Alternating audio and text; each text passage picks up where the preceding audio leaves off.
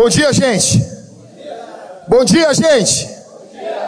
Vê depois para mim, Christopher. Eu tinha que falar isso antes para ti, mas eu vou falar baixo aqui. Se tá alto o som do negócio. Tá bom? Meu nome é Jackson, sou um dos pastores dessa igreja e eu quero pregar para vocês. Vou pedir que os irmãos que foram levar seus filhos, seus ranhentos lá em cima, que você faça isso no momento do intervalo. Tá bom? E você venha rápido para a igreja aqui para ouvir o sermão para eu não ficar enchendo linguiça. Ah, Deus é bom, gente. Que vontade de falar o evangelho. A gente está numa série em Neemias, construindo uma cidade dentro da cidade, e hoje a gente vai entrar no capítulo 5. Eu queria muito pregar com uma espada na mão de novo, e eu quase trouxe ela para cá, mas eu não tinha o que falar para botar uma espada de novo. E eu, ah, quer saber, azar. Queria pregar com a espada na mão. Um dia talvez a gente pregue com uma metralhadora na mão. Vai ser brutal demais, hein?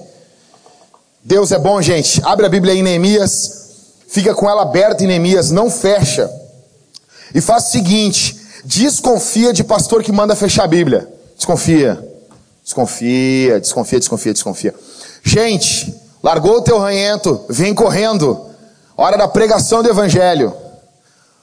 Meu Deus do céu. Eu falei pro, pro Robson, eu disse, Robson, pastor está te mandando. Enxota as pessoas daí. Enxota, negão.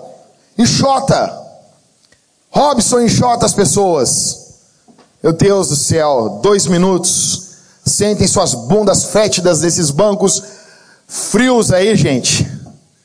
Abre a Bíblia em Neemias, capítulo 5. Neemias, capítulo 5. E não fecha a Bíblia, cara. Deus vai falar contigo aqui. Deus vai falar contigo, porque Deus é bom e o diabo não presta.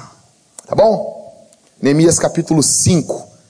Neemias capítulo 5, a Bíblia diz, verso 1. Surgiu então uma grande queixa do povo, dos homens e de suas mulheres, contra seus irmãos judeus. Pois havia alguns que diziam: Nós, nossos filhos e nossas filhas, somos muitos, precisamos de trigo para comer. Havia também os que diziam: penhoramos os nossos campos, as nossas vinhas e as nossas casas para conseguir trigo para comer. Havia ainda outros que diziam: tomamos dinheiro emprestado, até para pagar o imposto do rei sobre as nossas terras e as nossas vinhas. Verso 5. Nós e nossos compatriotas temos o mesmo sangue, e nossos filhos são como os filhos deles. E mesmo assim, estamos sujeitando nossos filhos e nossas filhas à escravidão.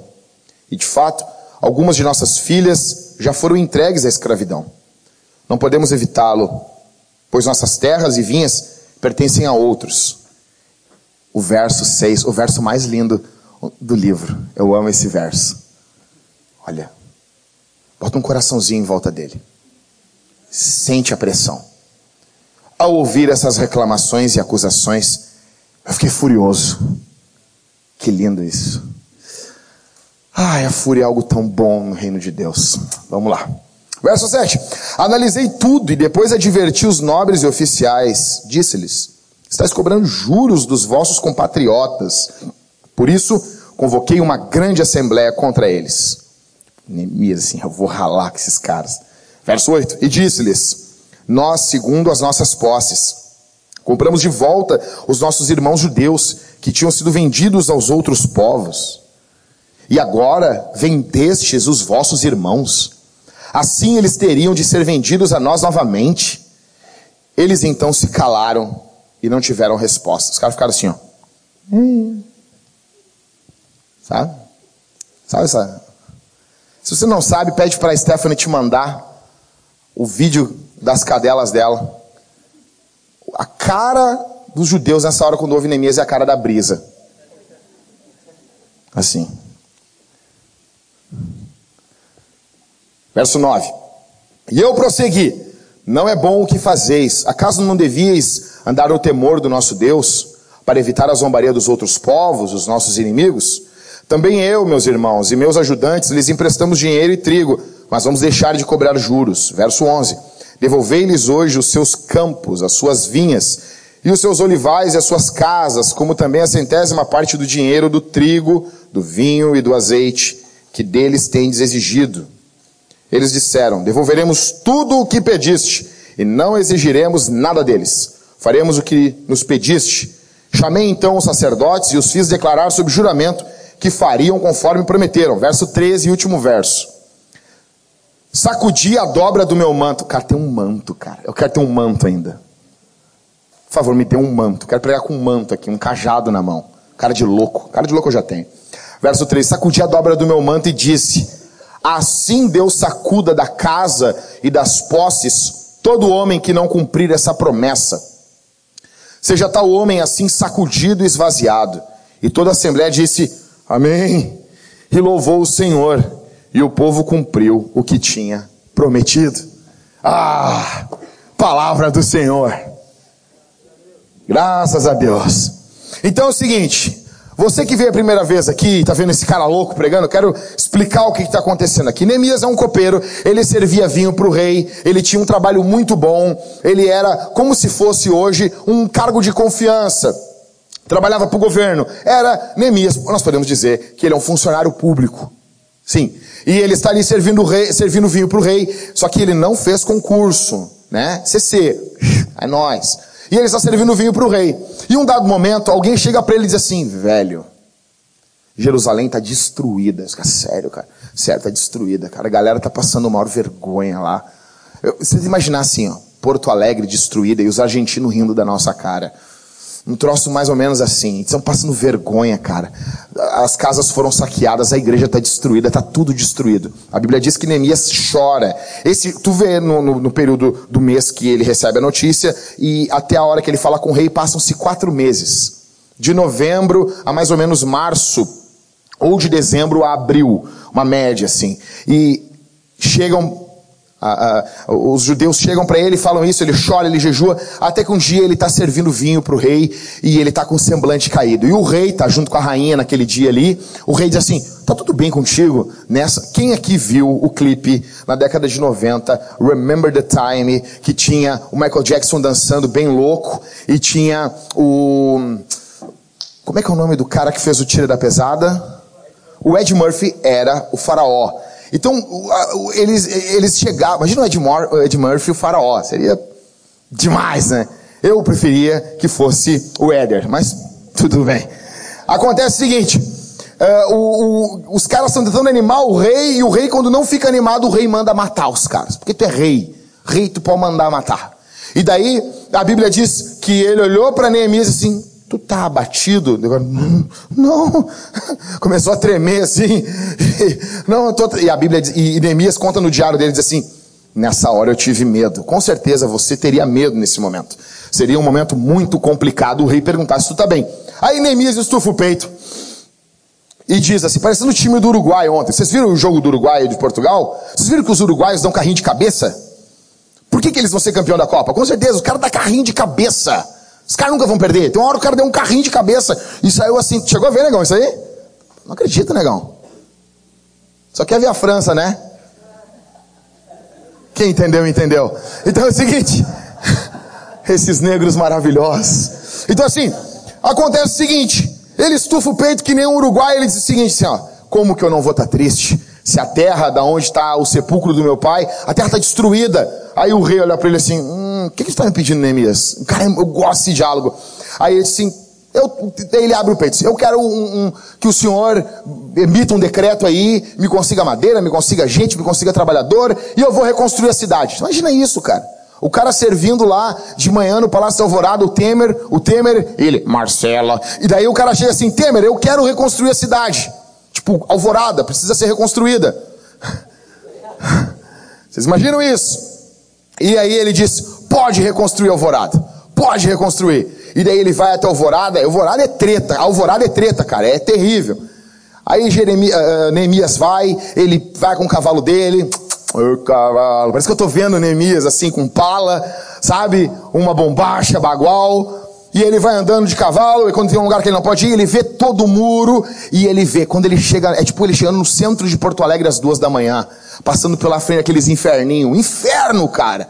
Todo mundo, eu não consigo mais, os caras entraram, ver aquele lugar, sabe, sabe o local, os inferninhos no centro ali? Sabe onde tem os inferninhos no centro? Eu não, fica tranquilo que eu nunca fui no inferninho. Tá? Eu só tinha uma professora católica de catequese que ela parecia que tinha vindo do inferno. Mas eu nunca entrei no inferno, mas eu sei como é que é pela porta da frente. Eu nunca quero entrar aí. Então assim, Neemias vai andando pelos inferninhos, passando, vendo a desgraça, olhando tudo aquilo destruído, olhando a criminalidade.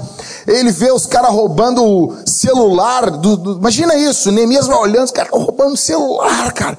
Ele vê as pessoas no centro de Porto Alegre, tudo passando fome, e ele diz assim: Cara, isso aqui tá um caos. Aí ele passa pela frente de uma igreja e ele vê um falso pregador fazendo promessa para o povo: Vai dar tudo certo na tua vida, vai dar tudo certo na tua vida, e não dá nada certo.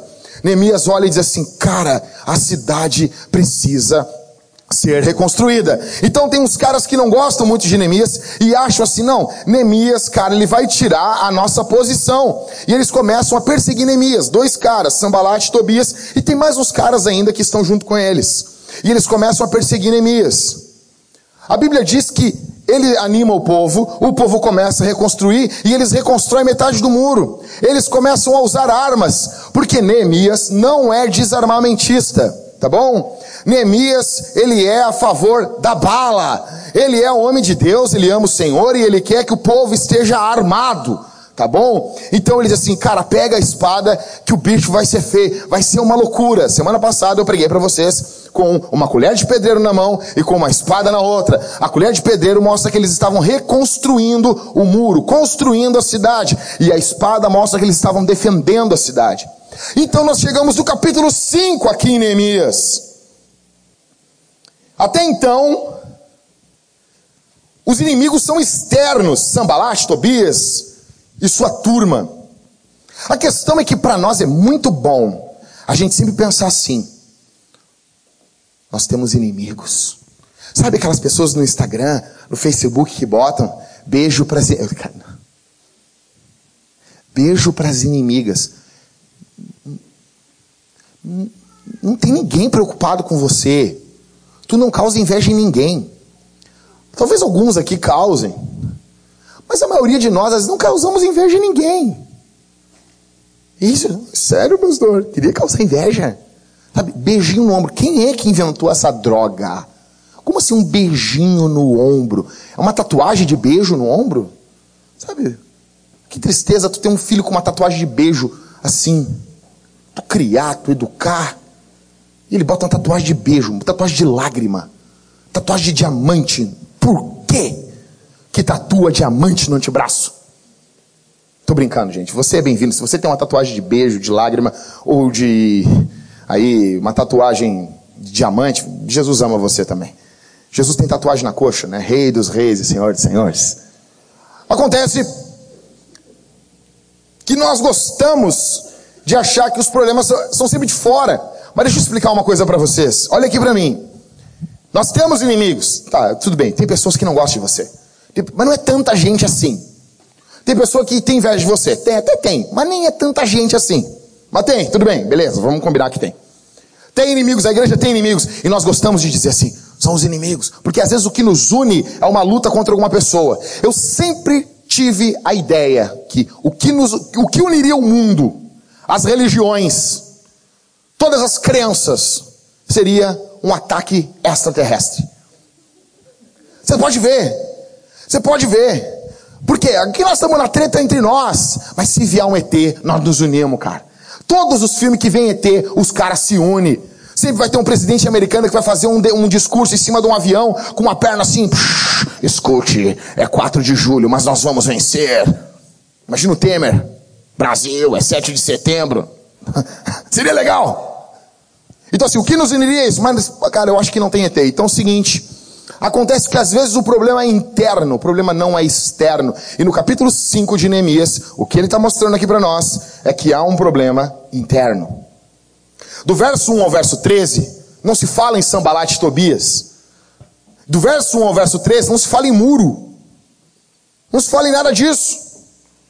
Em Neemias 5, o problema não é externo. O problema não são os inimigos, as inimigas, sabe? As inimigas. Problema são os amigos. Neemias 5, o problema são os irmãos. Do mesmo jeito que Jesus. Jesus teve problema com gente de fora? Teve. Mas ele teve problema com Judas, como o pastor Rodrigo leu hoje para vocês. Em Atos 5, você se lembra em Atos, capítulo 1, o Jesus promete poder sobre eles, eles estão orando. Capítulo 2, o fogo desceu sobre eles, eles começam a falar em línguas estranhas. É um manto só, um fogo só. Igreja pentecostal de verdade ali, né? Fogo caindo sobre eles, poder de Deus. No capítulo 3, aí tem o coxo, estão indo orar, estão indo orar, João, Pedro, estão indo para o templo orar. Aí tem um cara ali esmolando, ah, tem um dinheiro, tem uma esmola, pelo amor de Deus, uma esmola. E daí ele disse assim, cara, é o seguinte, a gente não tem ouro nem prata. Mas o que a gente tem, a gente dá. Em nome de Jesus, eles tinham alguma coisa. Em nome de Jesus Cristo, levanta e anda. Não tem como falar isso não levar do pregando a briba, né? Não lembrar do pregando a briba. Ah, levanta e anda! E ele levantou. O cego da Arquimeu. Quem, quem conhece, conhece. E o cego levanta ali. O cego. E o paralítico levanta. O paralítico é curado. É uma loucura. E os caras ficam loucos com Pedro e com João. Como assim tu está curando as pessoas? E daí eles são presos por medicina ilegal.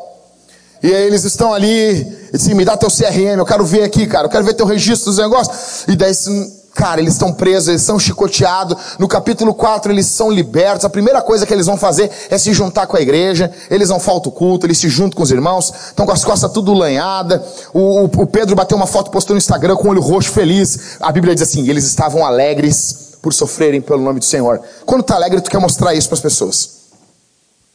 Só que o que acontece no capítulo 5 de Atos? Capítulo 5 de Atos mostra Ananias e Safira.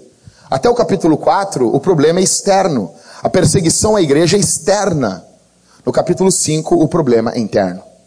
Envolve dinheiro. O problema agora aqui em Neemias, capítulo 5 também, é grana. É grana. É grana. É dinheiro. É bufunfa. Mascado Illuminati. Dinheiro, cara. Isso aí está dividindo a igreja. Então, duas coisas saltam desse texto. A primeira coisa que salta aqui é grana, é dinheiro. Anota aí: grana. A raiz do problema em Neemias 5 é o amor ao dinheiro, é a ganância. Tudo se resume isso. A Bíblia diz: a raiz de todos os males é o amor ao dinheiro. Você tem que entender isso. Não é, não, não é o dinheiro que é a raiz de todos os males, é o amor ao dinheiro. Até porque o dinheiro é a raiz do bacon, e bacon é bom, então o dinheiro não é algo ruim. Você entendeu? Entendeu? Então o dinheiro não é problema, porque o dinheiro compra bacon e o dinheiro compra sorvete. Então o, o dinheiro não pode ser problema. Faço teologia assim.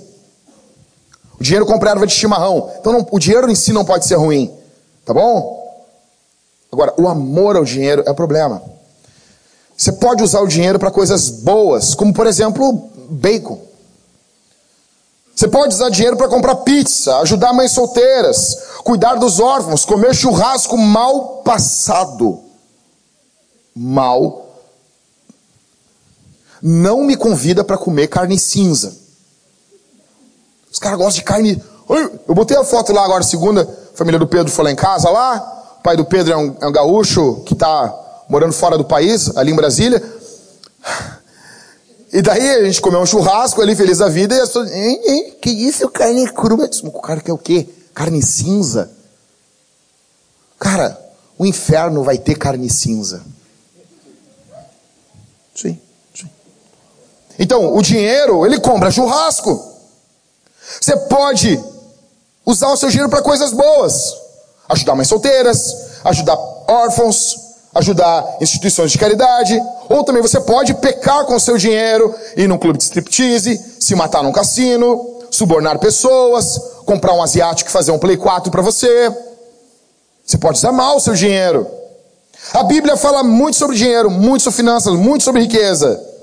E eu quero falar sobre isso aqui. Daí alguém vai dizer assim: ah, não, vim lá de casa ouvir sobre dinheiro. Aí está a prova que tu tem que ouvir sobre isso. Porque tu não gosta de ouvir sobre isso. Quando a gente não gosta de ouvir sobre o assunto, é que a gente tem probleminha com esse assunto. Tá entendendo? Sabe? Tu tem probleminha com teu pai, com a tua mãe. Tu tem, tu tem, um, tu tem uma magunha no teu coração. Eu tenho uma. Vai falar com o pastor, treme o beijo. Sabe o que, que é, pastor? O meu pai, eu já digo, meu Deus, estuprou, violentou. já fico apavorado, já fico assim, o que que ele fez? Assim.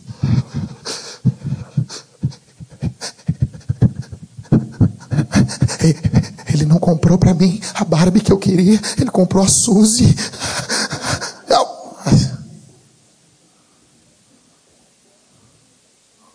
Os caras chegam assim, pastor, o meu pai ele era cruel, meu Deus do céu. Meu Deus, batia na mãe, bebia, fumava maconha dentro de casa, dando gargalhada, invocando o Exu, Curupira. Eu penso, eu penso um troço assim. Tem um nome nas regiões, religiões afro, que é o um nome, eles chamam de Exu Veludo. Como é que tu dá pipoca e cachaça para um bagulho desse? Não, não, não. Se eu fosse de uma religião afro, eu ia dizer, não, não, tu não vai ganhar pipoca hoje.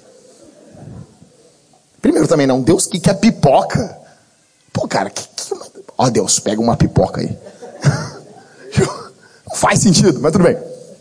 Então, cara, imagina, Deus cachaceiro. Ah, não, larguei de mão. Larguei de mão, não. Tá, mas o Deus de você não bebe nada? Não, não, Deus, Deus bebeu vinho com a galera. Vinho. Comeu peixe. Olha que chique isso. Jesus comendo peixe com os caras. Hum, peixe gostoso. Acontece, muitas pessoas têm essas crises terríveis.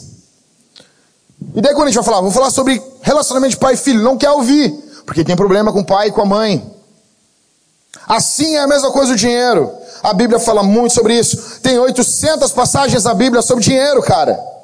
25% do que Jesus fala no Novo Testamento é dinheiro. Você imagina isso? Fala quatro palavras, uma é dinheiro. Você imagina isso? É que a gente não gosta de ouvir sobre isso. Ou você ama Jesus, ou você ama o dinheiro. Onde está o seu tesouro, ali está o seu coração. Uma coisa que o dinheiro, o dinheiro é muito bom porque ele vai revelar quem nós somos.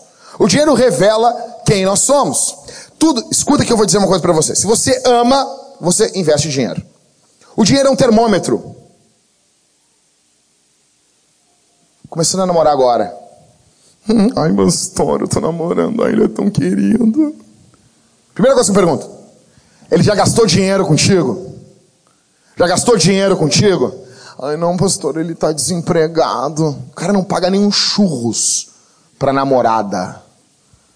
Vaza! Vaza! O cara não pode pagar um churros. O cara não pode dar um pinto. Assim, eu estou te dando um pinto aqui, ó.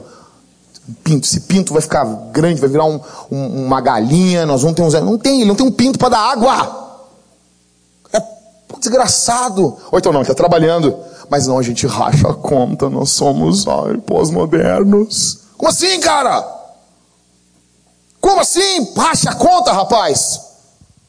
Oh, me paga a conta pra mulher, acabou. Ah, pastor, que isso? Não, não sei o que. Eu sou uma mulher decidida. Ai, cara. Que coisa mais chata do que mulher. Ah, eu sou decidida. Mulher que acha que é decidida. Tu não vai deixar de ser decidida porque. Imagina que, que decidida que tu é se o cara pagar a conta para ti, tu deixa de ser decidida. Continua sendo uma mulher decidida. E deixa o cara pagar a conta. Decida que ele pode pagar a conta. Então, dinheiro revela o que nós amamos. Se você ama a tua esposa, vai gastar dinheiro, tu vai investir dinheiro na tua mulher. E ela vai consumir dinheiro. Mulher precisa de dinheiro. Escuta o que eu estou dizendo aqui. O dinheiro ele reflete se nós amamos ou não. Vou dar um exemplo aqui. A gente estava, semana retrasada, a Mariana me marcou num post, e, e, falando sobre, sobre pet, sobre, sobre isso. Eu brinco aqui com o pessoal que chama pet de filho. Na verdade, não tem nada contra isso. Só acho engraçado e eu tenho vontade de rir. E se eu tenho vontade de rir, eu vou rir. Entendeu? Agora, se quer chamar teu pet de filho, biblicamente não é errado. Chama ele de filho, bota ele em cima da cama, sabe? Coisa linda do mundo. Normal, cada um, cada um. Isso não tem problema nenhum, não é, não é errado isso. E eu estava conversando, falei na, na, no post ali para Mariane, para uma outra irmã, que, cara, se tu gosta de bicho, tu gasta dinheiro com bicho. Não vem com esses papos assim, não, eu amo bicho, cara, bicho é minha vida. E não gasta dinheiro com bicho. Quem ama bicho, gasta dinheiro com bicho.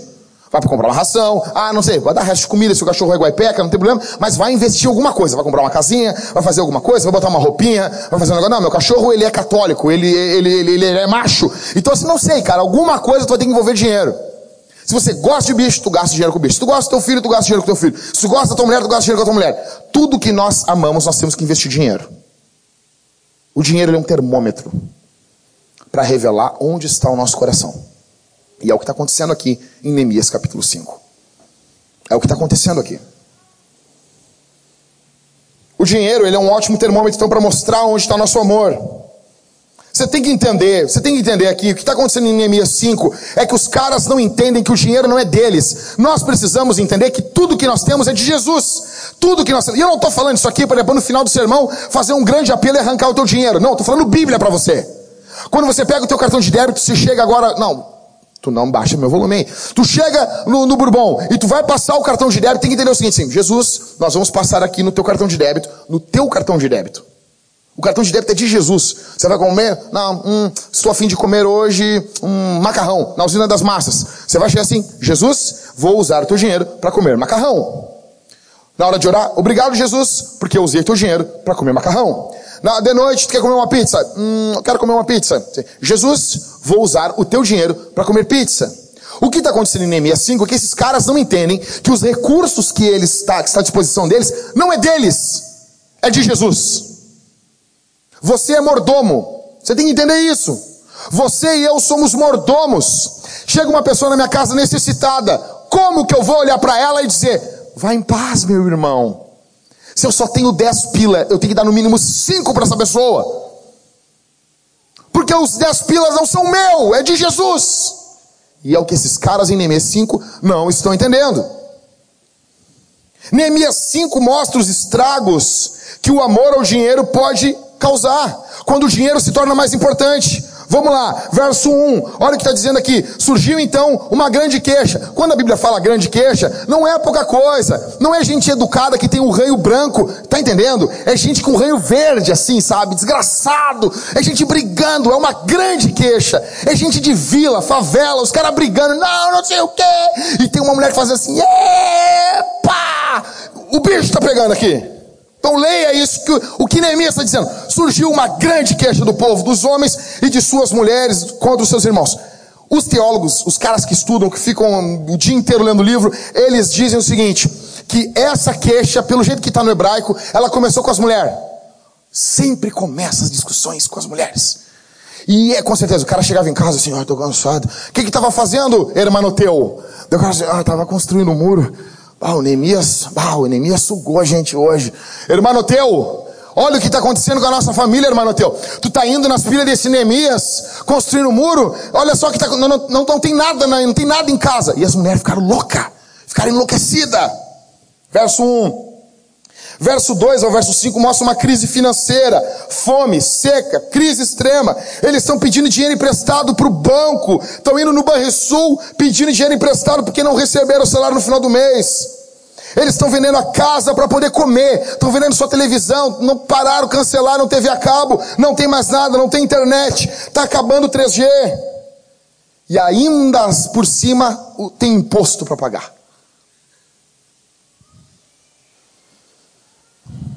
Você tem que primeiro entender uma coisa aqui. A gente tem que ter uma um cuidado para explicar isso aqui, porque tem a galera tem uma mente baseada hoje. Se você está estudando, você, a probabilidade de você ter uma mente programada pelo socialismo, pelo comunismo é muito grande. Então a gente tem que explicar isso aqui. A Bíblia não apresenta uma luta de classes, rico versus pobre. Não. O que a Bíblia apresenta é justiça versus injustiça o que é justo e o que é injusto. É disso que a Bíblia fala. E algumas pessoas com a mentalidade mais. Que com certeza, se você fez 20 anos e você nunca foi esquerdista, você não tem coração. Você não tem coração. Você não ama as pessoas. Mas se passou disso e você continua, você não tem cérebro. Tô brincando, cara. Tô brincando, tô brincando. Tô brincando. A gente tem que ter cuidado para explicar isso aqui. A Bíblia então trabalha com a questão de justiça e injustiça. Por quê? A Bíblia apresenta que tem rico que teme a Deus. E a Bíblia apresenta que tem rico que não teme a Deus. A Bíblia apresenta que tem pobre que teme a Deus. E a Bíblia apresenta pobre que não teme a Deus. Nem toda igreja grande, ela é do diabo. E nem toda igreja pequena é de Jesus. Eu já fui igreja pequena que, que era terrível. Vocês já viram aquela matéria do Fantástico? Acho que é do Fantástico. Quando o pastor pegou e engravidou uma guria da igreja, uma mulher da igreja. Não, porque Deus falou comigo. Era seis pessoas na igreja, igreja pequena. Pedro, Tiago, João e as mulheres. E o pastor engravidou a mulher, sem vergonha, safado. Não, eu tive um sonho que eu engravidar a mulher. E o sonho se cumpriu. Que loucura. Então, há um grande problema no nosso Brasil que nós temos os pregadores da teologia da prosperidade. Eles falam que se você der dinheiro, você fica rico. Se você der muito dinheiro, não, venha, traga o seu dinheiro, traga a sua oferta, traga o seu envelope, faça isso, faça aquilo, aquilo outro, e você vai ficar rico. E daí surge contra isso os pregadores da teologia da miséria. Não, Deus não vai dar nada para você. Sabe, os caras têm tesão. Ele falou tesão, tesão, tesão, tesão. Eles têm um tesão por pegar e falar que, que vai dar tudo errado. E os pregadores da teologia da prosperidade, eles têm um negócio que vai dar tudo certo. Eu tenho vontade de pegar a cabeça dos dois e pá, calem a boca, seus animais. A Bíblia não apresenta que o dinheiro, você ter dinheiro, você está melhor com Deus. E nem também o fato de você não ter dinheiro, que você está melhor com Deus. É graça. E Deus abençoa uns financeiramente mais do que os outros. Sim. Tanto que Paulo, quando ele escreve a Timóteo, ele fala: exorta os ricos da igreja a viver assim, assim, assim, e ajudar os pobres. O que, que eu entendo lendo isso? Ah, que tem rico e tem pobre na igreja? Sim. Sim. Aí continuando, do verso 2 ao verso 5 é uma crise. E o verso 6? Ah, o verso 6. Ao ouvir, os caras chegam, imagina, Neemias está envolvendo. Neemias está falando com os presbíteros. Nós temos que fazer isso. Nós temos que fazer um negócio, fazendo reunião com a liderança e não sei o que. Aí quando vê, ele recebe uma mensagem assim: Neemias, nós estamos vendendo as pessoas como escravo. Aí a Bíblia diz, no verso 6, ao ouvir essas reclamações e acusações, fiquei com raiva, fiquei furioso. Ele se senta ali, que droga! Que droga! Um homem de Deus. Um homem que ama Jesus, um homem que ama a igreja, um homem que ama a sua família, mas que sabe que a vida não é um programa do Teletubby. Que a vida não é um Windows XP. A vida, ela é difícil, como dizia o nosso psicólogo, aquele menino na, na, no, no YouTube. Já viram, né? A vida é difícil. A vida, ela é muito difícil. Vai estudar, fulano? Não, mãe. A vida é difícil. Neemias está irritado. E tem outras religiões que não gostam disso. Elas não aceitam isso. Então, o que, que eles dizem? Não, nós não podemos ser irritados. Sabe? É um Jesus assim, muito calmo. Aí eles pegam, eles ligam incenso. Eu quero me ligar. Hum. Eles ligam incenso, eu estou conectado com a alma. Já viram isso? Vocês nunca viram isso? Ah, eu vou aqui nesse momento praticar yoga. Hum, não casa que cara que faz yoga. Não, o cristianismo ele é brutal. A gente canta pelo sangue. o inocente morreu na cruz. O cristianismo ele é ele é brutal. Então ele está irritado, não tem incenso, não tem música ambiente, não tem Enya cantando, não tem nada, ah, nada disso, não tem alongamento, aquelas pessoas que viram a perna aqui atrás, que tem uma cara feliz, acordam com, com os olhos semicerrados, alegres, não tem isso. Neemias está irritado, ele não quer cantar uma linda canção, ele quer ouvir Megadeth, ele está irritado. Ele, oh. Só que Neemias ele sabe que ele não pode pecar, porque se irritar não é errado. Sério, pastor? A Bíblia diz: ireis, mas não pequeis. Ou seja, eu me iro, mas eu não peco. Então, assim, eu estou com vontade de torcer o pescoço do cara. Ah, Jesus, só uma torcidinha. Só uma torcidinha. Jesus, não, eu. Ai, só uma torcidinha. Jesus, não faz isso que eu não gosto. Eu, tá bom, Jesus. Não vou torcer o pescoço, mas eu estou irritado. Neemias está assim. Aí verso 7, o que, que ele faz? Olha o que diz o verso 7. Analisei tudo. Tipo, ele está irritado, daí ele se acalma. Ele respira. Não ligou incenso. Ele analisa tudo. E daí depois ele vai divertir os oficiais. Jesus se irava? Sim. A Bíblia diz que Jesus bateu de chicote nos caras. Você tem noção disso? Jesus pegou, trançou um chicote e disse: Vou, vai ser bonito. Por que Jesus? Porque eu já vi isso aqui vai ficar vermelho o lombo do fulano. O que fica claro aqui é que não importa o quanto de dinheiro que você ganha, não importa quem você é, não importa o quão poderoso você seja, A Bíblia está acima de você. Eu não quero saber, daqui a pouco chega alguém aqui muito rico, muito poderoso, e vem congregar com nós, ah, mas vai passar pelo discipulado, pela catequese, vai ouvir repreensão dos pastor, azar. Ah, mas eu não concordo com isso. Um abraço. Falou. Nós não nos curvamos a dinheiro, porque a Bíblia está acima dos ricos e dos pobres. É o que fica claro aqui. Neemias não vai puxar o saco dessa gente. A Bíblia manda em você e manda em mim. Nós não podemos, verso 8, e disse-lhes: Nós, segundo as nossas posses, compramos de volta os nossos irmãos judeus que tinham sido vendidos aos outros povos. Pô, cara, nós compramos os caras, e agora vendeste os vossos irmãos. Neemias está enlouquecido com os caras.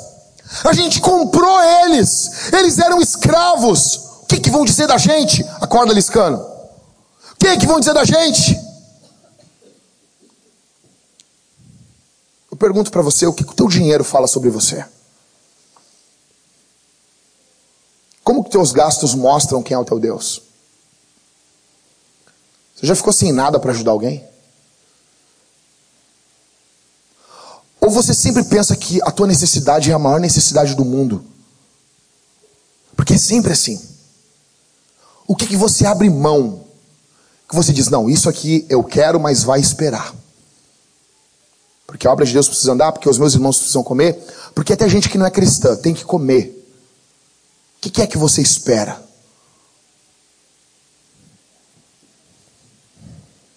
Como que você gasta com a sua esposa? Você gasta dinheiro na tua mulher? Você investe dinheiro no corpinho da tua mulher? Eu não estou dizendo muito dinheiro, cara. Estou dizendo conforme tu ganha. Só tem mulher que gasta todo mês, é certo, a mulher gasta 400 pila no, no cabeleireiro. Oh, eu acho errado isso. Acho errado porque tu não tem.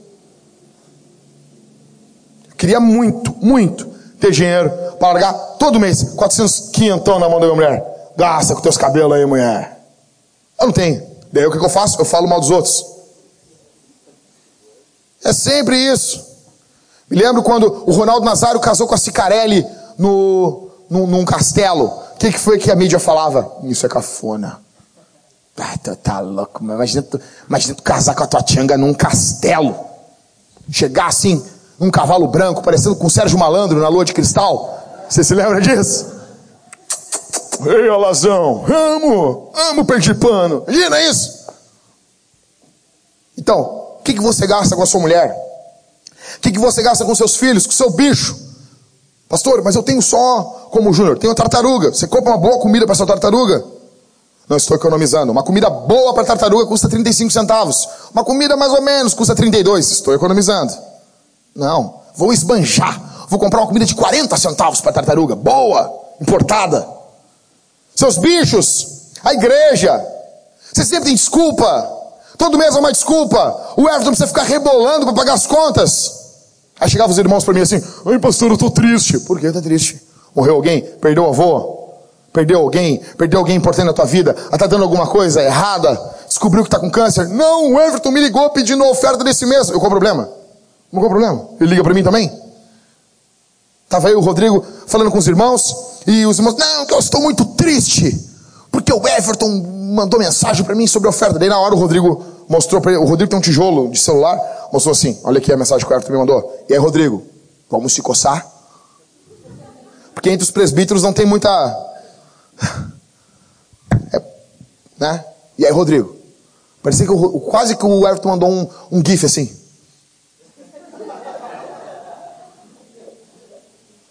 Aí tu vai falar com a Mariana, a Mariana diz assim: diz que Jackson não dá, três da manhã ele está se tremendo assim. Eu preciso pagar as contas da igreja, eu preciso pagar as contas da igreja. Ah, mas eu ajudo a igreja, então eu não tenho que ajudar os necessitados. Como assim? Se separa o valor para ajudar as pessoas? Então a primeira coisa que o texto bíblico nos mostra é grana. O segundo te, a segunda coisa que o texto bíblico nos mostra é graça. Grana e graça. Eu demorei muito para botar esse título no sermão, valoriza isso. Verso 10. Também eu. Não, verso 10. Não, não, não. Prepara aí, Christopher, segura, segura. Eu vou ler o verso 10 e eu, eu, vou, eu vou mostrar para vocês o que, que passou na minha cabeça quando eu li o verso 10 a primeira vez. Também eu, meus irmãos e meus ajudantes, Lhes emprestamos dinheiro e trigo, mas vamos deixar de cobrar juros. Olha aqui para mim. Neemias tá puteando eles, tá xingando eles. Vocês estão loucos? Cobrando juro dos seus irmãos. E não sei o quê. Daí no verso 10, Neemias fala assim: Eu também eu vou parar de cobrar juro deles também.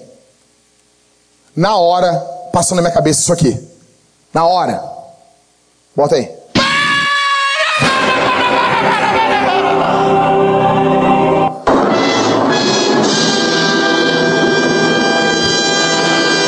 Sério, sério, foi esses dois memes que passaram na minha cabeça. Quando o livro 10 apareceu João Kleber grandão, para, para. Noção que é isso, cara? Neemias está falando para os caras, não cobra juros. Seus filhos do capeta. Eu também vou parar de cobrar juros dos caras também. E apareceu, virou na minha cabeça na hora. Apareceu João Kleber e daí virou assim a marmotinha assim. Tá, tá. Você tem noção do que, que é isso, cara? Neemias era culpado do pecado que ele estava criticando o povo também. Que ele faz aqui, meu? O que, que tu faz numa hora dessa, meu? Quando está todo mundo fazendo errado e o pastor também está fazendo. Está todo mundo. E o pastor tem que assumir o púlpito e pregar ainda. Neemias, é o culto de domingo, tu tem que pregar. Neemias, pá, mas eu tenho que pregar. As pessoas, elas não esperam, hoje em dia, no mundo pós-moderno, que os líderes sejam perfeitos. As pessoas querem um líder que ela possa confiar, um líder que seja honesto. A única maneira de você confiar num líder é se você vê nele arrependimento público e sincero. E essa tem sido a tônica da nossa liderança aqui na igreja. Nós temos lutado para mostrar quem nós somos. Não estou falando aqui que nós vamos arrancar a cabeça de uma pessoa e mostrar, ó, oh, gente, arranquei a cabeça do fulano. Não é isso. Mas deixar claro quem nós somos. Ficar claro quem nós somos. E eu vou dizer para vocês, eu tenho lutado para ser um cara assim. Para ser um cara honesto, que não esconde seus pecados, que pede perdão publicamente. Neemias ele tem que pregar, mas ele também é culpado. O que, que ele vai fazer? Uns diriam para ele assim: Cara, prega, mas não fala que tu fez essas porcaria aí também. Outros diriam para ele: Não prega, tu não tem autoridade para pregar. Quem é tu para pregar? Um diz, prega e esconde. E o outro diz, não prega porque tu não tem como. Neemias, ele é a terceira via. O que, que ele vai fazer? Ele vai dizer assim, eu tenho que pregar um sermão para vocês. Eu tenho que chamar vocês ao arrependimento. Mas eu cometi isso de errado também. E ele é o primeiro a se arrepender na frente do povo. Ele dizer, eu não vou mais fazer isso. Prova o, o, os, os comentaristas dizem que provavelmente o juro que Neemias cobrava não levava as pessoas à escravidão. Provavelmente o juro que ele cobrava era um juro permitido na lei. Mas mesmo assim, isso está gerando uma crise financeira no meio do povo. Então o que, que ele vai fazer? Ele não vai cobrar juros. A galera mais de direita fica louca com esse texto. Não, porque o juro que faz a economia girar, que não sei o que. Negão, eu não tô, eu tô falando de irmão. Tu não cobra juro do teu irmão. Se tu cobra, tu é um satanás. Tu não cobra juro da tua mãe. Ó, oh, mãe, seguinte, estou prestando dinheiro aqui para tu ir lá visitar a avó. Final do mês eu quero com juros, hein? Então faz isso. Oh, pastor, eu fiz. Então um diabo, então. João Satanás. As pessoas precisam ver Neemias pregando e confessando. Neemias prega, confessa seu pecado e continua pregando. Cara, eu amo isso nesse livro. Eu amo isso em Neemias. Eu, eu, ah, eu amo isso. As pessoas veem arrependimento em Neemias, elas veem, ele é um cara igual a nós, então elas se arrependem também. Ele não é um super-herói, ele não é o Superman, ele não é tudo certo, tudo direitinho, não.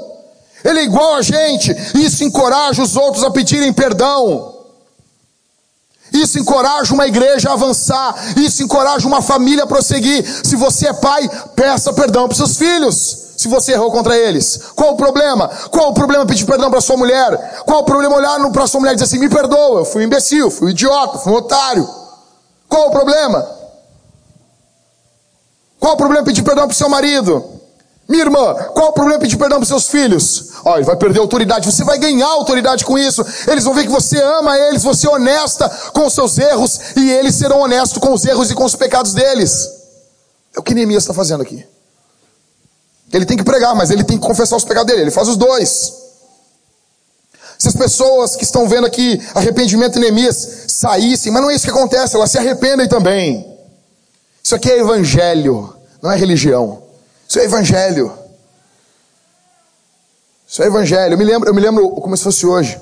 Eu já contei várias vezes para vocês da, da, das, das loucuras que a minha mãe fazia, às vezes batendo em mim, e eu era um cara que precisava muito. Eu devia ter apanhado mais ainda. Eu acho que eu apanhei pouco da minha mãe. Na época era uma loucura, era uma emoção apanhar. Tua mãe te pegar assim, começar a bater e tu sair rodeando em volta dela, segurado pela mão, parecendo um, um brinquedo do parque de diversões. Acabava todo suado, lanhado, cansado, tonto, dormia que era uma alegria.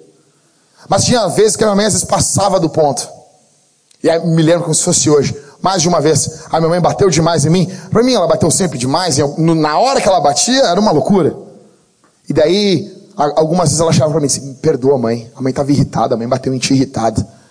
Me abraçava e chorava comigo. Isso nunca tirou a autoridade dela. Porque eu sabia que ela era gente que nem eu.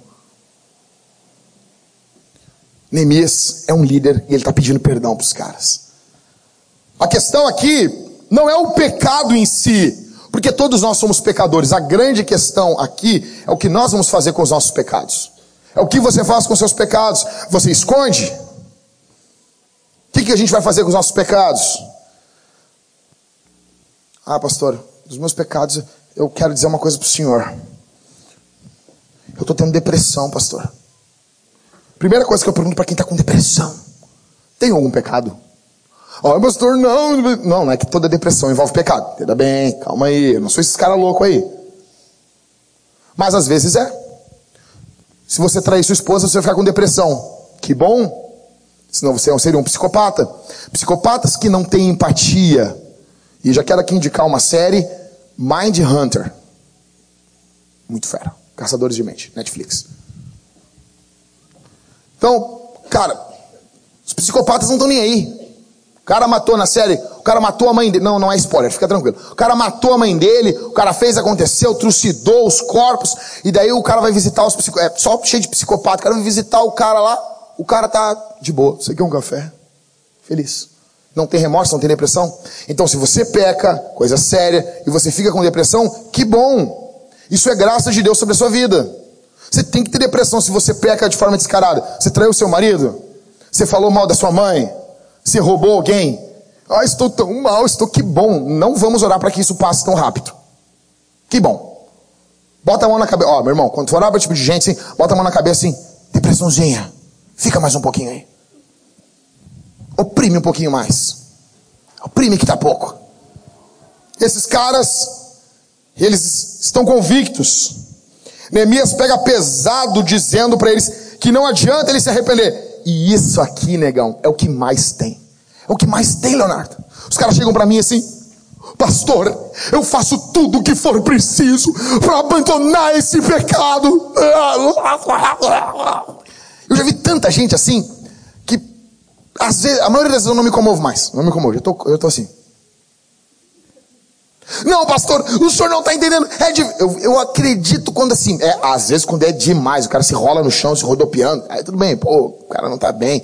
Agora, eu preciso ver mudança, cara, mudança. Não adianta, meu, pecadores choram, pecadores choram, espancadores choram, mulheres abusadoras choram para manipular seus maridos. Tá entendendo? Você não me ama! Oh, cara. Sabe, o moleque chora dizendo isso. Homem que pega e é abusador e depois chora. Não dá.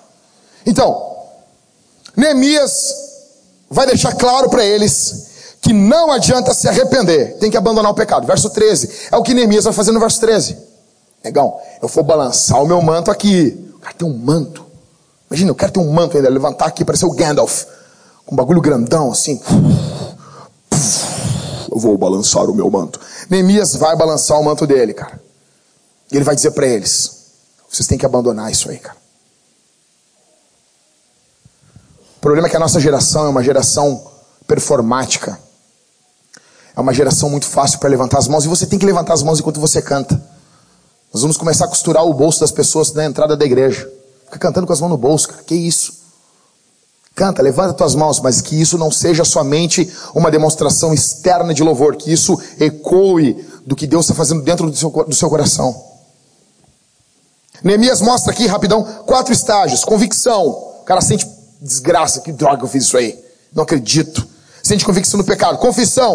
O cara concorda, tá bom, Neemias. Eu ratei, eu pequei. Eu pequei. Eu sou culpado disso tudo. Terceiro, arrependimento. Neemias, nós vamos parar de roubar. Parou, acabou, acabou. E quarto, restituição. Não era restituição do toque no altar. Não é isso aí. Eles vão devolver o que eles pegaram. Porque não adianta. Se tu roubou, eu chego na casa do Michael e eu roubo assim. Ai, não aguentei. Sabe, pra gente bacana é cleptomaníaco. Aí eu sou cleptomaníaco. Cleptomaníaco. Aí eu peguei lá um livro do Michael. E eu quero que você que pegou meu livro do Bonhoeffer, do Discipulado, que você morra no inferno. Daí eu vou lá e pego um livro do Michael, não aguento. Pego o um livro do Michael, eu peguei o livro, não aguentei, Jesus me perdoa, não sei o quê. Aí eu, Jesus, eu te perdoo, Michael, eu te perdoo. Eu fico com o livro para mim. Como assim? Eu tenho que restituir o Michael. Restitui. Eu devolvi um livro pro Michael. É o que, é o que Neemias está falando aqui. Eu estou querendo falar Jeremias, porque eu estou lendo Jeremias em casa. Algumas coisas para a gente encerrar aqui. Primeiro, você está pronto para lidar com o seu pecado? Você está pronto? Você é um abusador? Capítulo 5 aqui está mostrando gente que é abusadora. Você já abusou de alguém financeiramente? Tem gente que abusa dos outros financeiramente. Sabe? A pessoa sabe chegar assim. Mateus, eu não tenho nada. Sabe, os caras, tem muita gente. Agora, meu, eu tô, eu tô abismado. Primeiro que os caras pediam dinheiro na, na sinaleira. Sempre dava dinheiro pros caras, pô, dava dinheiro ali. Aí, depois os caras começaram a imitar a gringa. Meu, eu acho fera isso, a globalização. Os mendigos, assim, me ajude, estou com fome, com um, um, com um papelão, assim. Pô, cara, começa o bagulho dos Estados Unidos, os mendigos viram aquilo no filme dos rappers, assim, yeah, man. Aí eles traduziram no Google Translator do celular deles e botaram no coisa. Estou com fome, acho fera isso. Agora, a última não tem. A última do. Essa aí não foi a gringa que inventou, foi o mendigo de Porto Alegre. Ali na Ipiranga. Tu passa de carro, tem um, um, um, um papelão escrito assim: Você é especial. Não, não, não, não, não. Eu quase que eu parei. Me dá um abraço aqui. Pega meu dinheiro. Shut up. Pega meu dinheiro aqui. Isso é muito bom. Diz que no ano. Toda semana ele vai mudar a mensagem. Vou botar o Roberto Chianchink. Botar esses caras aí. Esses caras felizes. Que depois morrem com overdose. Então assim. Verso 1, uh, verso 1 não. Primeira coisa que você está pronto para lidar com o seu pecado? Você é um abusador? Você já abusou financeiramente? Você já abusou sexualmente de alguém? Você já abusou? Você, não, eu quero saber porque tem gente que é casada e abusa sexualmente. Existem mulheres complicadas, existem, mas isso não te dá o direito de pegar e forçar a tua mulher a fazer sexo contigo. Você já abusou sexualmente da tua esposa? E isso eu falo para quem vai se casar. Tem muito cara que é regado a pornografia. Vê pornografia você acha que na noite não tua mulher vai ser uma atriz pornô. Velho, para com isso, é imbecil. E eu sei de casos onde houve estupro na noite de núpcias. O cara literalmente estuprou a mulher porque acha que tem direito de pegar. Não, tem que ter penetração. Se você ama a sua esposa, que você casou com ela, existem casos de gente que foi ter uh, sexo uma semana depois, porque a mulher estava com medo. Mas ela estava do lado de um homem de verdade que amava ela e teve paciência, cuidado com ela. Você já abusou de alguém sexualmente? Você já abusou de alguém emocionalmente? Isso aqui é para as mulheres. Mulheres fazem muito isso. Mulheres abusam às vezes emocionalmente dos homens. Você já abusou de alguém emocionalmente? Você está pronto para lutar contra esse pecado? Você se aproveita das pessoas? Você se aproveita? Segunda coisa, minha pergunta para você aqui essa manhã é quanto que isso vai custar para você? Quanto que isso vai custar? Você está, então, estou pronto para lutar contra o pecado, beleza? O que que isso vai custar para você? Que luta que você vai ter pela frente? Você cresceu abusando das pessoas, usando o teu sofrimento o que, que você vai fazer agora? O que, que você vai fazer? Deus, nesse momento, eu creio que Ele está colocando pessoas na cabeça, na mente de vocês que estão aqui. Não tente abafar isso. Não tente fazer isso. Terceiro, como que você vai reembolsar? Como que você vai compensar? Se você está arrependido, você tem que pagar o que você deve. Você roubou alguma coisa de alguém? Você pegou assim, bah, Jack, quando eu estava lá, não sei o que, eu roubei. Ou então eu peguei, eu abusei de alguém. Um abuso emocional. Como é que você vai compensar essa pessoa? se você abusou emocionalmente, se você abusou financeiramente de alguém, se você abusou sexualmente de alguém, você vai ficar com essa cara de pastelão me olhando sempre a vida assim? Você precisa restituir essa pessoa. Você precisa restituir. Quarto, quem é que está se aproveitando de você? Quem é que você permite que abuse você? Maridos que permitem que suas esposas abusem deles. Mulheres que permitem homens abusadores a se aproveitar delas. Ah, Jackson, como assim? Como que eu vou lutar contra quem está abusando de mim? Tu lembra do verso 1, que as mulheres não, as mulheres ficaram loucas no verso 1? Você se lembra no verso 1? As mulheres, é, o bicho pegando ali no verso 1? Porque elas não permitiam, porque é pecado você abusar de alguém, mas é pecado também você permitir que alguém abuse de você. Porque você não está amando essa pessoa e cuidando da santificação dela. Teu marido bateu em você? Chame a polícia. E se você não chamar a polícia, você está em pecado. Se eu descobrir que você está acobertando o seu marido, você vai ser disciplinada junto com o seu marido. O seu marido por ser um espancador e você por ser uma cagona. Ele falou cagona, eu falei porque eu quis. Cagona, cagona, cagona, cagona. Ele bateu em você? Ele ameaçou você? Ele é um abusador? Engraçado, né, Michael? Que esses caras na nossa frente. É... Tu vai falar com eles, eles até afinam a voz. É tão lindo de ver isso. Ô pastor, é que não sei o quê. Ficou a voz do Mickey. O que, que foi, cara?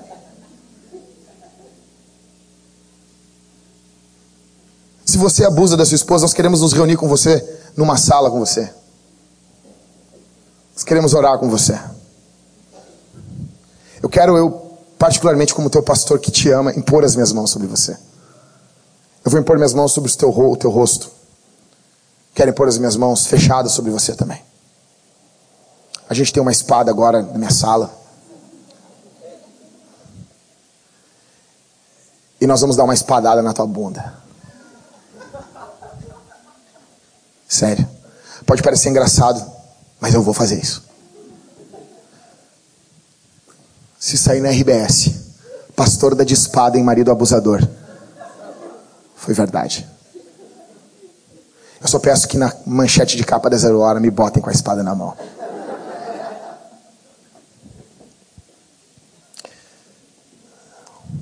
Verso 5: Você já reclamou? Você já tentou parar a injustiça? Tentou frear o abuso que você vem sofrendo? Quando que você vai fazer isso? Mas ele prometeu que vai parar. Mentira. Se sua esposa abusa de você, abusa da sua questão emocional, chame os presbíteros. Nós queremos corrigir sua esposa. Não vamos bater de espada nela, fica tranquilo. Mas nós vamos corrigir, nós vamos orar com você. Cadê a, cadê a, cadê a, a, a Ingrid? É, vocês, Cara, como que se lida com, esposa, com, com mulheres que estão abusando dos homens? Depois a Ingrid vai botar no grupo da igreja um, um olhar que ela dá quando ela está irritada. É daquele jeito assim, ó.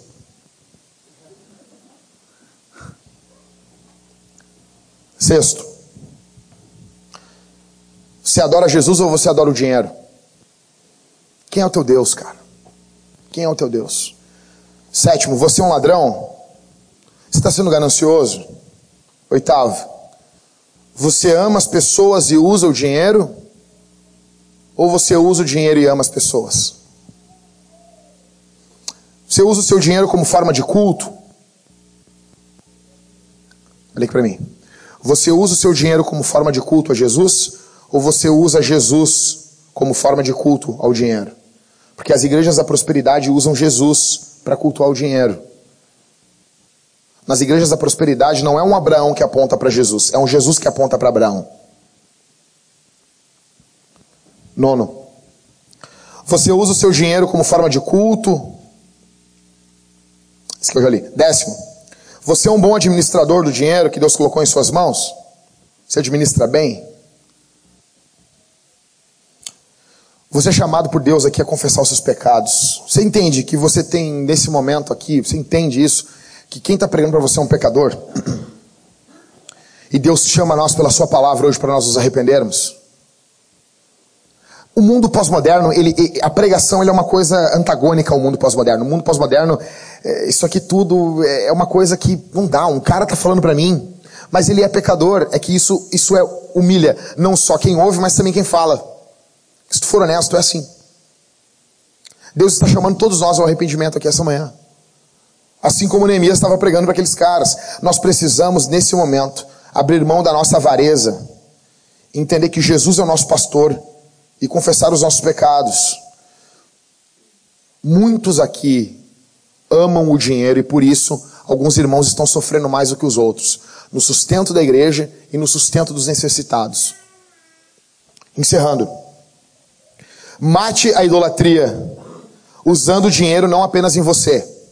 Mate a idolatria. Você quer ver o dinheiro? Não use o dinheiro só com você. Vou dar um exemplo basicão aqui. Uma vez por mês, use teu dinheiro. Aqui não estou falando de, de, de, oferta, de nada. Use teu dinheiro para investir em outra pessoa. Separe um valor, todos aqui. E, e, e você que está achando que, não, não é comigo isso porque eu ganho tão pouco. Não, é com você também. É para todo mundo. É até para quem está ferrado, desgraçado. Mas eu estou ferrado, desgraçado, é para mim também. Para você também.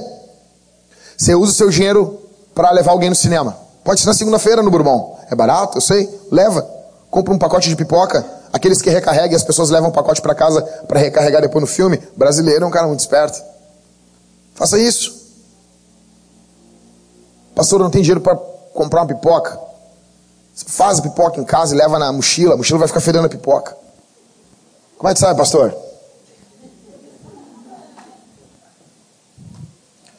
Paga uma pizza para alguém.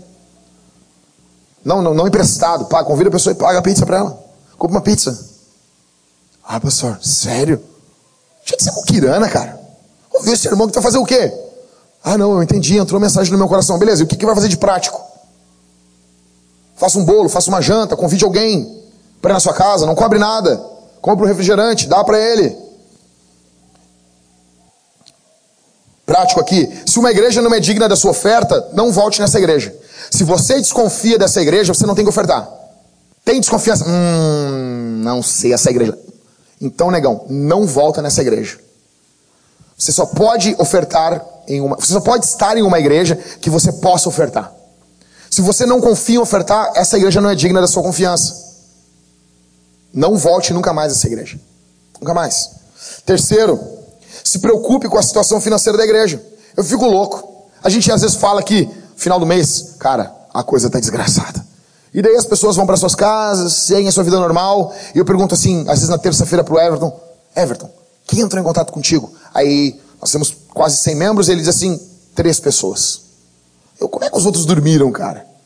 Como é que os outros nem para se preocupar, nem para dizer assim, eu vou orar, nem para isso. Se preocupe com a situação financeira dos seus irmãos. Se envolva. Se envolva com os teus irmãos. Os diáconos das igrejas antigas, eles visitavam pastora, visitavam os irmãos necessitados, e quando o pastor ia em outro lugar, eles abriam os armários para ver se tinha alguma coisa em casa. Eles olhavam como é que era a casa mais ou menos, os móveis, as coisas. Se importe com seus irmãos. Não abuse dos seus irmãos que ajudam. Você que é ajudado, não abusa.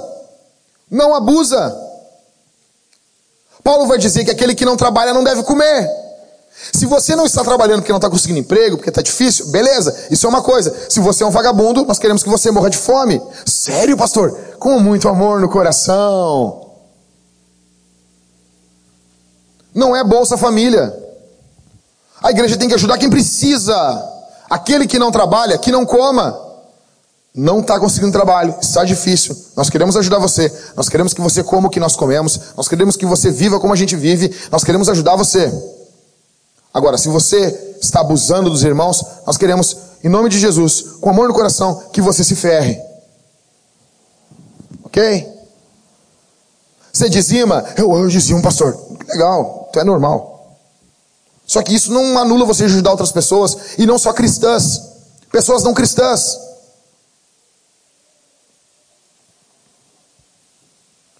Com seus amigos, você sempre come e nunca paga? Como é que é? Você gasta o seu dinheiro como? Ajude nos GCs. Aqui, uma coisa, nos GCs. Os grupos de conexão da Vintage. Você tem que ajudar. Solteiros, ei, se importe, pague alguma coisa. Pare de dizer que não tem como, cara. Ajude. Cara, eu, eu tô lendo livros de eclesiologia e eu sei, eclesiologia, do estudo da igreja, tá? Então assim, cara, tem gente nos Estados Unidos Pessoas com posses, às vezes, cara que herdou dinheiro lá, e o cara estava trabalhando meio turno no Starbucks para levantar dinheiro para dar para uma pessoa, para uma mãe solteira. Por que, que isso não pode acontecer aqui? Por que, que você não pode cortar uma grama e pegar esse dinheiro e, e ajudar algum irmão da igreja? Se você não tem como tirar do seu salário. O que, que impede você de fazer isso, seu muquirana do capeta? Se envolva, dê esmolas. Como que você passa por uma pessoa, por um idoso na rua, você sabe que ele não vai usar drogas, ele está precisando, às vezes o INSS cortou o benefício dele e você não dá nem um real pro cara, meu. Aí quer reclamar depois do Bolsa Família. Óbvio que tem que ter Bolsa Família, se você não ajuda.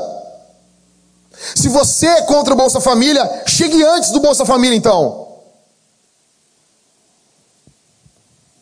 Honre quem te ensina o Evangelho. E aqui eu digo um negócio que é para me humilhar mesmo, para me quebrar no meio. Porque a vontade que dá, o Rodrigo, os pastores sabem disso. A vontade que dá, eu come, quando começamos a vintage, eu, tenta, eu tentei, e por um tempo eu obtive meu sustento de fora da igreja, de outras igrejas, como Paulo vai falar aos Coríntios.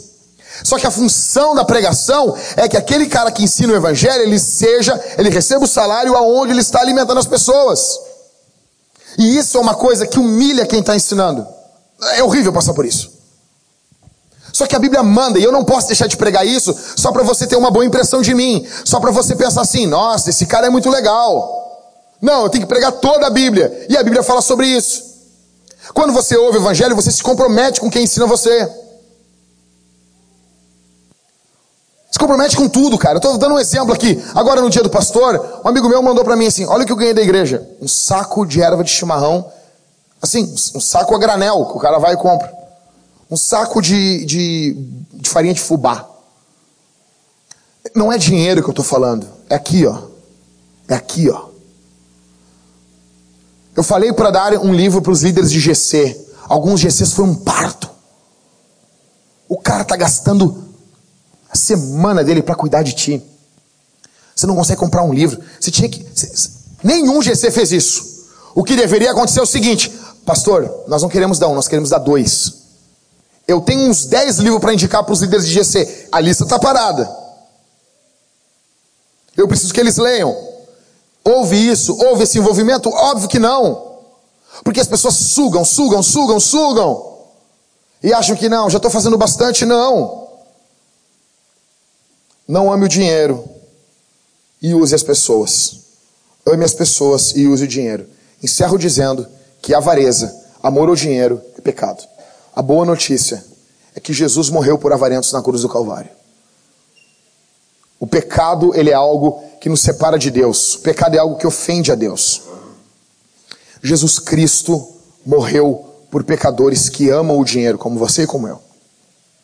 Jesus Cristo foi à cruz, morreu por pessoas que idolatravam o seu dinheiro, para que essas pessoas sejam livres disso para que você saiba que os necessitados estão do teu lado. Jesus Cristo morreu e ressuscitou ao terceiro dia. Deus é o maior doador que existe. Deus doou Deus. Essa semana eu li para os homens. Eu estou encerrando aqui, presta atenção. O Spurgeon dizendo no, no, no seu devocional, ele diz assim: se Deus nos desse das migalhas da sua mesa, já seria fantástico já seria demais, nós não merecemos. Se o Senhor nos desse um décimo do que Ele tem, já seria demais. Se o Senhor Deus nos desse alguns anjos para vir e morrer por nós, já seria demais. Mas não, Deus nos deu tudo, tudo. Nós sentamos à Sua mesa e bebemos da Sua graça. Colossenses 2,9: Pois nele, Jesus, habita corporalmente toda a plenitude da divindade. Jesus é Deus. E a Bíblia diz em João 3,16: Porque Deus amou o mundo de tal maneira que deu o seu Filho unigênito, para que todo aquele que nele crê não pereça, mas tenha vida eterna. Deus deu Deus. Deus ofertou Deus para nós. Não tem nada além. Não é universo, não é criação. Deus deu Deus. O Criador deu o Criador para a sua criação. Por isso que adorar o dinheiro é uma tolice. Eu quero orar por você, sentado mesmo como você está. Eu peço muito que você pense em você. Que você não pense nos outros. Ah, essa mensagem aqui é para o fulano. É para ti. É para mim. Fecha os olhos.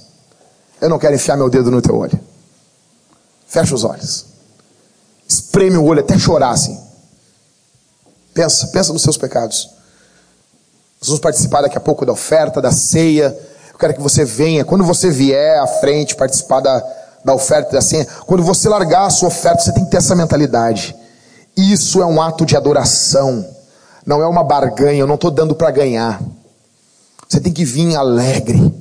Quando você pegar o pão, quando você participar do, do, do sangue, do vinho, do corpo e do sangue, do vinho e do pão, você tem que, você tem que se alegrar, porque os seus pecados foram perdoados. Venha pelo corredor da igreja pedindo perdão a Jesus. Pai nosso, obrigado pelo teu evangelho. Obrigado pela tua palavra. Obrigado porque o Senhor fala na nossa linguagem. O Senhor nos chama ao arrependimento. O Senhor transforma as nossas vidas. Em nome de Jesus, tenha misericórdia de nós.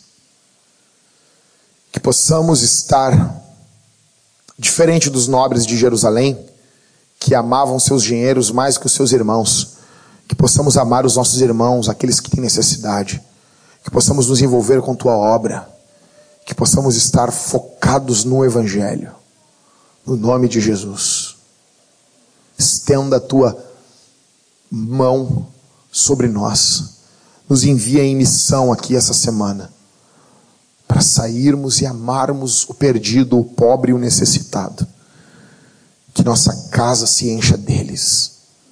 No nome do Senhor.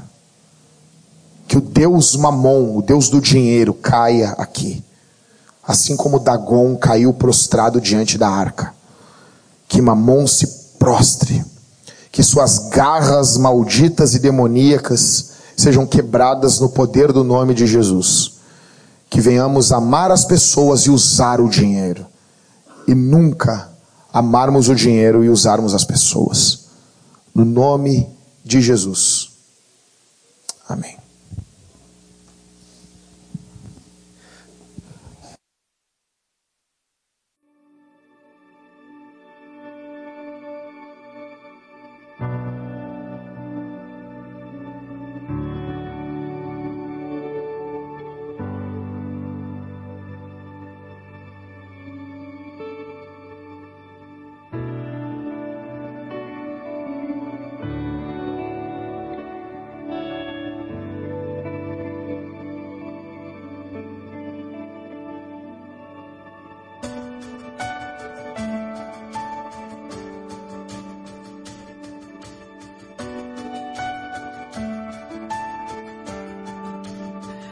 You're the God of this city. You're the King of these people. You're the Lord of this nation. You are. You're the light in this darkness. You're the hope to the hopeless. You're the peace to the restless. You are.